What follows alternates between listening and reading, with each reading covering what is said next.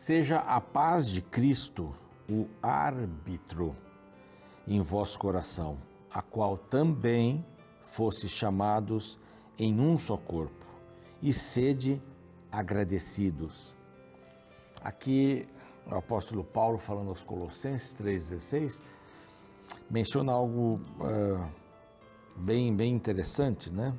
três quinze, desculpe, três quinze, menciona alguma coisa interessante. Vem aqui falando sobre as virtudes que devem ser cultivadas, a partir do verso doze até o final do, do capítulo. E ele menciona aqui, seja a paz de Cristo o árbitro em vosso coração, sempre a paz. Seja o juiz ali no seu coração, quer dizer que a paz domine no seu coração, é, porque é, vocês foram chamados em um só corpo, então tenham paz com as outras pessoas, então, é um corpo só, por que, que não vamos ficar nos revoltando, né, com outros, etcétera. E aí vai terminando dizendo assim, foi chamado e sede agradecidos, seja agradecido por qualquer coisa.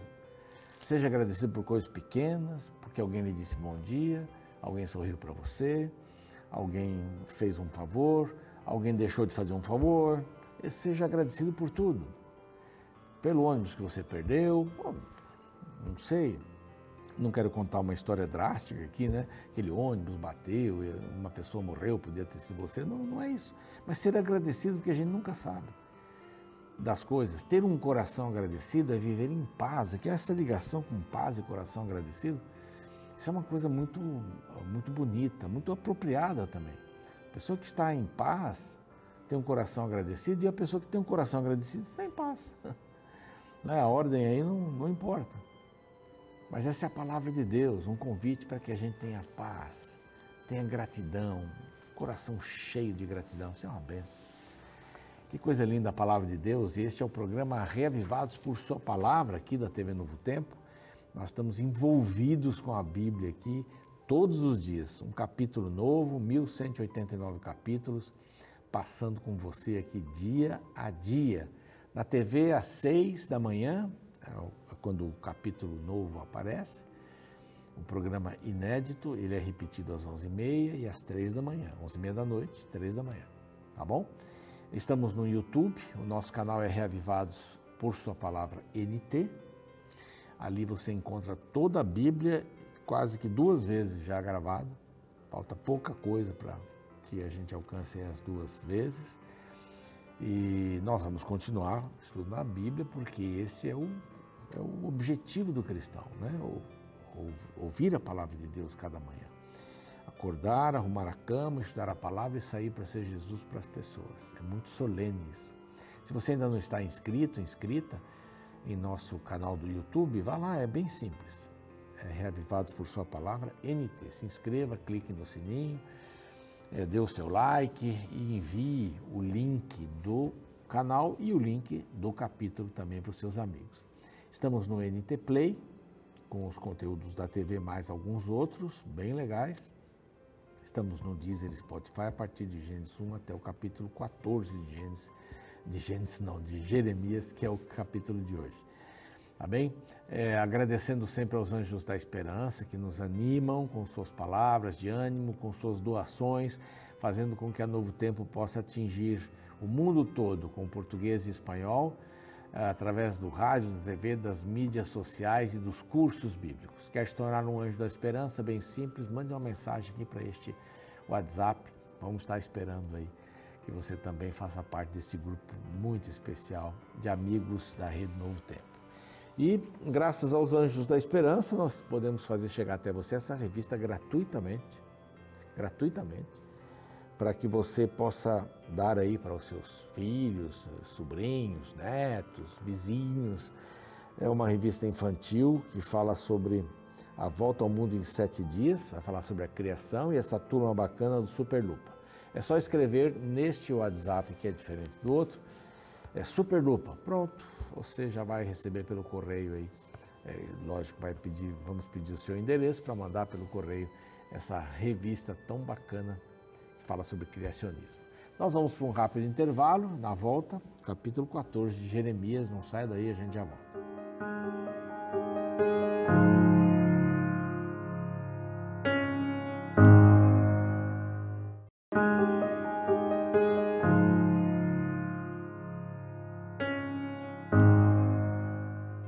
Muito bem, estamos de volta, hoje Jeremias quatorze, então vamos ver que aqui começa um novo bloco que vai do quatorze até o dezessete, tá bom? Deixamos o bloco anterior e vamos ao quatorze, do quatorze ao dezessete com sermões, súplicas e soluços, muito choro. Por isso que Jeremias é chamado de profeta chorão, mas Deus chora aqui, já vimos no capítulo passado que Deus, ele fala do choro. Não é? Fala do choro para a gente entender. Eu não sei como Deus chora é, exatamente, mas ele usa essas expressões antropomórficas, uma palavra, um palavrão aqui, né? Mas é a forma humana para designar Deus, né? É, e ele também usa essa linguagem para a gente poder entender um pouquinho mais a respeito da sua tristeza, da sua alegria e, e outras coisas mais. Então, sermões, súplicas e soluços. Nós vamos dividir em alguns, é, alguns tópicos. O primeiro tópico é o capítulo quatorze, a mensagem sobre a seca, uma seca tremenda. Depois, no capítulo quinze, é a segunda parte, a mensagem sobre o cativeiro, como será esse cativeiro. E Deus não vai livrar o povo do cativeiro de jeito nenhum. E nós temos ainda a terceira mensagem, a quarta, a terceira é sobre o estranho comportamento do profeta. Ah, algumas coisas vão aparecer aqui, né? As proibições de Jeremias, é, ele chora, é, explica, consola e etcétera. E por último, no capítulo dezessete, mensagens sobre o reino, desculpe, sobre o pecado de Judá. São seis exemplos que nós encontramos aqui: idolatria, incredulidade e tal, até o, o dezoito, quando a gente tem um outro é, blocão por aí. Capítulo quatorze, então, vamos lá. Mensagem sobre a seca, essa é a ideia mais apropriada. É... Aqui a seca em vários aspectos, né? A seca física e a seca no, no que diz respeito à espiritualidade. O povo de Israel estava com o coração totalmente seco, espiritualidade zero para com Deus. E eles mantinham essa relação muito forte com Baal, com outros deuses, aí, vários deuses. Lá atrás a gente lê, né, que Deus diz que tem um Deus para cada cidade aí de Judá, são tão, tantos deuses, um Deus para cada cidade, um Deus para cada esquina de Jerusalém. Então, palavra do Senhor que veio a Jeremias a respeito da grande seca, grande seca, grande seca de conhecimento. Josias foi um, um rei que, que teve aí seu papel muito importante na reforma e tal, mas de repente depois dele ninguém se importou mais, né? É, Ezequias, depois Josias, na verdade são quatro reis que tiveram assim um bom desempenho, tem uns, uns quatro também com desempenho mais ou menos, e os demais foram bem negativos, levaram o povo para longe de Deus aqui. Bom, as condições lamentáveis da terra, uh, anda chorando Judá, tá? porque, porque não tem, não tem uh, água física, água espiritual, então vão chorar. Eles clamam, se curvam, as suas portas estão abandonadas e de luto se curvam até o chão e o clamor de Jerusalém vai subindo, muito choro, sermões, súplicas e soluços. Os seus poderosos enviam os criados a buscar água e esses não acham. Como é que você pensa que voltam esses, esses é, servos com os cântaros vazios? Então, além da seca, o cântaro estava vazio, o cântaro do coração. A gente não, não pode fazer alusão a tudo, mas aqui cabe bem, né? Os cântaros vazios. Quantos cântaros vazios nós temos hoje? Pessoas que têm aparência só. Estão ali vivas, apenas. Mas estão sofrendo por dentro, estão vazios por dentro, não encontram soluções para os seus dilemas, para os seus problemas aí dentro do coração. E, e a linguagem de hoje, a mensagem de hoje, a filosofia dos nossos dias é assim: você tem dentro de você uma força para fazer você ser um campeão. É uma palavra usada em muitos cursos, de, muitos simpósios, aí, cursos de liderança, de vendas e tal. Você pode, desperte o leão que tem dentro de você, né? Essas, essas frases assim bem, bem enlatadas que a gente ouve por aí, é, na realidade nós somos pessoas que precisamos preencher este vazio do coração com Deus.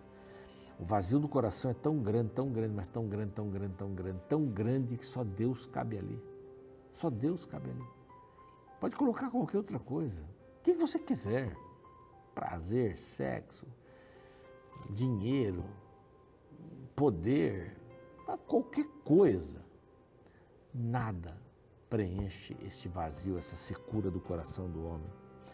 Não tem havido chuva, diz aqui. Estão todos decepcionados, os lavradores estão decepcionados, né? Até as servas do campo têm, as servas do campo têm ah, as suas crias e as abandonam, não tem erva. Os jumentos também, não tem erva, eles não têm, não têm o que fazer, eles vão lá para cima da montanha, ofegantes, e não tem erva, não tem nada por aí. Então, assim, é bem essa questão, né? Em relação a Deus, você poderia usar essa frase, a paciência tem limite? Paciência tem limite? Para a gente, a gente usa isso, paciência tem limite, né? Para Deus também funciona essa expressão, paciência tem limite? Assim, a graça de Deus tem limite? Não é uma coisa meio contraditória dizer que a graça de Deus tem limite, que Deus tem limites? Não, Deus tem limites, tem limites. Ele deu limite ao mar, isso daqui não passará. Ele deu limite à terra, se tivesse uma modificação de um grau eh, na direção da terra, no seu eixo central, de um grau, uma coisa pequena, até meio grau, nós estaríamos fritos ou gelados, né? A aproximação do sol, né? A distância do sol, fritos ou gelados, ou congelados. Deus é preciso, Deus tem limites, Deus tem limites. E tem limite também, tanto é que ele vai destruir o pecador, ele vai destruir o injusto, aquele que não quis a justiça de Deus.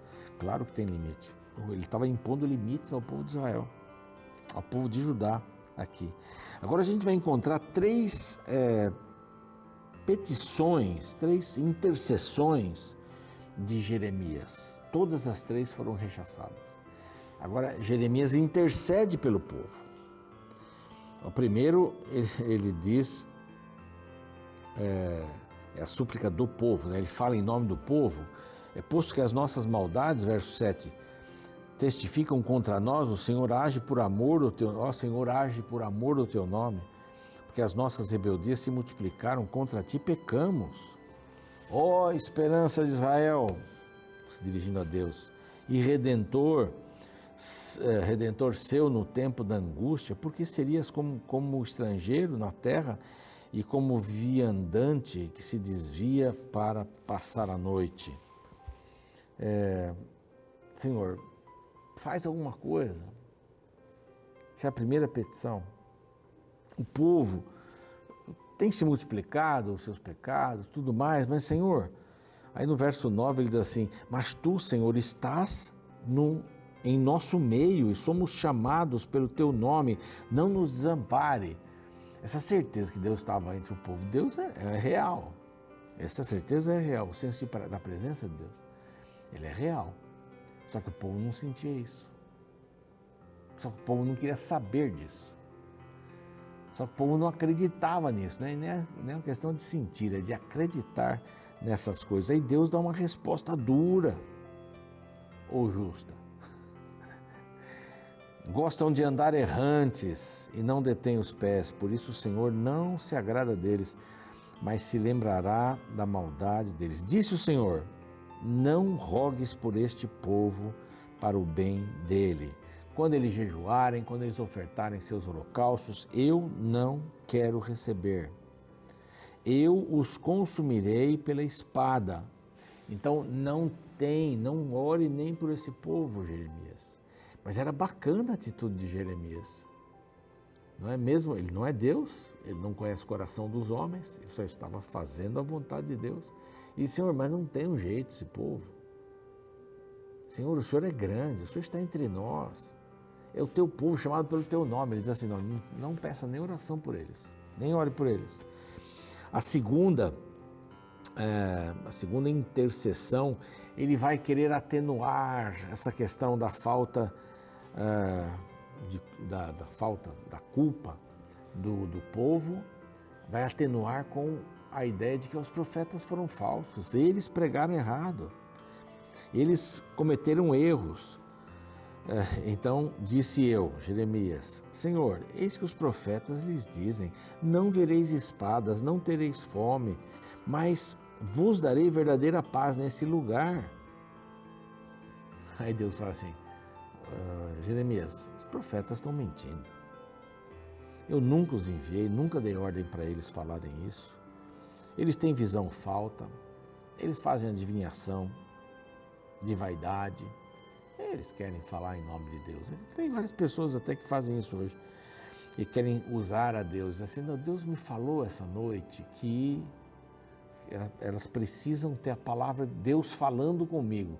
Não, é, não basta a Bíblia, Deus tem que falar, Deus fala comigo. Eu acredito que Deus fala, claro que Deus fala. Mas Deus deixou a palavra. É aqui que nós devemos seguir o caminho. Não é para que você se sinta... eu falo com Deus, olha aquela pessoa fala com Deus, isso é vaidade, isso é uma questão de vaidade. Os profetas trazem mentira, portanto assim diz o Senhor acerca dos profetas, né? Que profetizem o meu nome, a espada, verso quinze, e a fome serão consumidos, a a, na craseal, serão punidos. Mas a culpa também do povo, o povo a quem eles profetizam, verso dezesseis, será lançado nas ruas de Jerusalém, por causa da fome, da espada, não haverá quem o sepulte, porque todos vão morrer. Por quê? Porque eles só têm maldade no coração. Então não é só uma questão lá dos, ah, dos profetas que falam as mentiras, né? Portanto lhes dirás esta palavra, os meus olhos, olha só, Deus, os meus olhos derramam lágrimas, Deus falando, de dia e de noite, não cessam. Porque a virgem, filha do meu povo, está profundamente golpeada e ferida e dolorosa. E eu não posso fazer nada. Porque é, é a disciplina, é o juízo. É o juízo. E aí fala que vão ser destruídos e tal. Então, Jeremias vai de novo, assim, até com uma poesia, né? É um espanto da rejeição. Mas, Senhor, acaso já de todo rejeitaste a Judá? Não tem nenhuma saída. Nós pecamos, verso vinte, nós pecamos, não nos rejeite, nós vamos lembrar da aliança, vamos lembrar da aliança. E Deus vai responder no capítulo quinze, então não perca o capítulo quinze que ele vai responder essa questão aqui, né? Ele vai dizer assim, ainda que Moisés e Samuel viessem a mim e intercedessem pelo povo, eu ia dizer, desculpa Moisés, Samuel, não vai dar. Não vai dar porque chegou no ponto, chegou no, no limite. Agora, se eu não fizer alguma coisa, eu vou ser conivente. Olha que coisa, hein? Pais, quando estão educando filhos, repreendendo filhos, se não tomam uma atitude justa, se não é, cumprem o que falaram, se você não... não fizer isso, vai ficar sem celular ou alguma coisa assim. Se você não cumpre, você está sendo conivente. E Deus não é conivente. E Ele espera que você e eu, como pais, como avós, como amigos, como líderes, não sejamos coniventes. Conivente é aceitar o outro, mas ah, tudo bem, vai. Falou um monte de coisa para o filho. Não vai, não faz, não sei o que, de repente você deixa. Está conivente. Da próxima vez ele sabe que vai ser mais fácil, mais fácil, mais fácil, daqui a pouco ele nem pergunta mais. Assim, o povo, o povo estava assim, mas Deus não foi conivente, ele mandou vários, vários disciplinadores, mas agora chegou um ponto que não tinha mais jeito. E aí faz essa, caso haverá entre os ídolos gentios algum que faça chover, né? O problema não é a chuva. Então, o próprio Jeremias fala assim, é o Senhor, o Senhor é o Senhor de tudo, é o Senhor que faz chover, o Senhor não é Baal. Acaso? Acaso? Impressionante, né? Então, nós vimos aqui Essa questão da seca, a seca do nosso coração, as petições, a intercessão de Jeremias, não tinha conversa, não tinha conversa.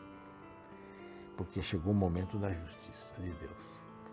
E a gente tem muito tempo ainda, não sei quanto tempo, talvez não muito, para a gente tomar uma decisão ao lado de Deus. Mas a justiça vem, a justiça vem. Que estejamos firmes no dia que ela vier, firmes do lado de Cristo. Vamos orar? Pai amado, lamentável essa situação de Judá, Jerusalém, mas é algo que também pode acontecer conosco. Nós podemos rejeitar-te, podemos estar vazios no coração, podemos nos levantar pela manhã, até arrumar a cama, mas sair antes de nos alimentarmos espiritualmente. E vamos nos lembrar disso só à noite, mas não temos tempo também. De repente passa uma semana, duas, um mês, um ano e nós não falamos com o Senhor. Aí vem uma dor de barriga qualquer e a gente vai lá te buscar. E o Senhor nos ouve, claro. Mas uma vida espiritual assim é tão pobre, nós não queremos isso. Nós queremos ter a Tua Palavra em nosso coração para não pecarmos contra Ti. Nós queremos andar conforme aquilo que Cristo fez aqui na terra. Abençoa-nos em nome de Cristo. Amém. Muito bem, ah, o programa vai seguir. Eu fico por aqui e espero você amanhã com o capítulo quinze, que é uma sequência aqui, até um pedaço aqui, uma sequência do quatorze. Até mais.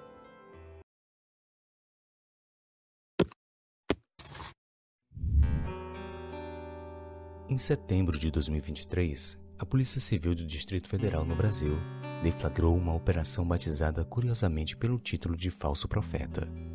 O objetivo foi investigar um grupo suspeito de ter aplicado golpes em mais de cinquenta mil pessoas em todo o Brasil, inclusive no estado de Goiás.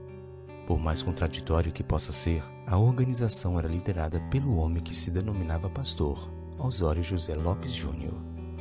Usando a religião para atrair suas vítimas, Osório teria acumulado uma quantia de cerca de quinze milhões de reais à custa das economias de pessoas ingênuas, as quais foram atraídas por um discurso religioso que prometia grandes recompensas financeiras. Sabe, infelizmente esta é uma dentre milhares de histórias de líderes religiosos mentirosos que usam a capa da piedade religiosa para enganar os seguidores imprudentes. Porém, tal comportamento não é novo. Na Bíblia, no capítulo quatorze do livro de Jeremias, encontramos um cenário no qual as pessoas também eram enganadas por falsos profetas. O contexto deste capítulo está inserido em um momento de caos em Israel. Isso porque uma grande seca estava destruindo tudo, ameaçando a sobrevivência do povo. Porém, Deus deixa claro que a falta de água era um sinal do desagrado dos céus em relação ao comportamento da sociedade judaica e uma mostra da destruição maior que estava vindo. Mas o problema é que no meio da catástrofe, surgiram homens que, em nome de Deus, falavam coisas contrárias aos planos de Deus. No verso treze, Jeremias lamenta: Então disse eu, Ah, Senhor Deus, eis que os profetas lhes dizem, não vereis espada, nem tereis fome, mas vos darei verdadeira paz neste lugar.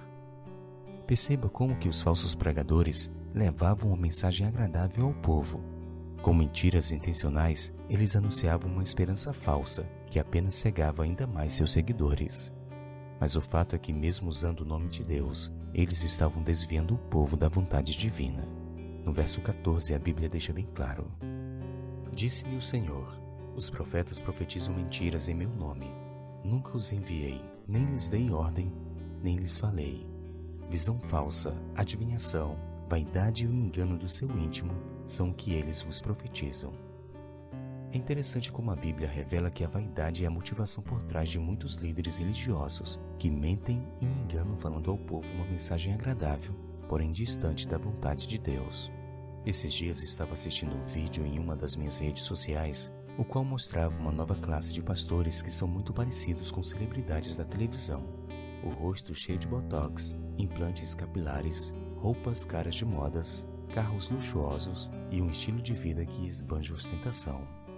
Em uma das entrevistas e um podcast famoso, uma das perguntas que um ouvinte dirigiu ao pastor celebridade o fez gaguejar por alguns segundos. O questionamento era: se Jesus vivesse em nossos dias, você acha que ele andaria no carro que você anda e viveria na casa que você vive? Sabe, ter Jesus como modelo e a palavra de Deus como guia é um ótimo antídoto para não sermos enganados por indivíduos que usam a religião como ferramenta para enganar aqueles que se apegam a líderes religiosos e não têm uma comunhão íntima com Cristo.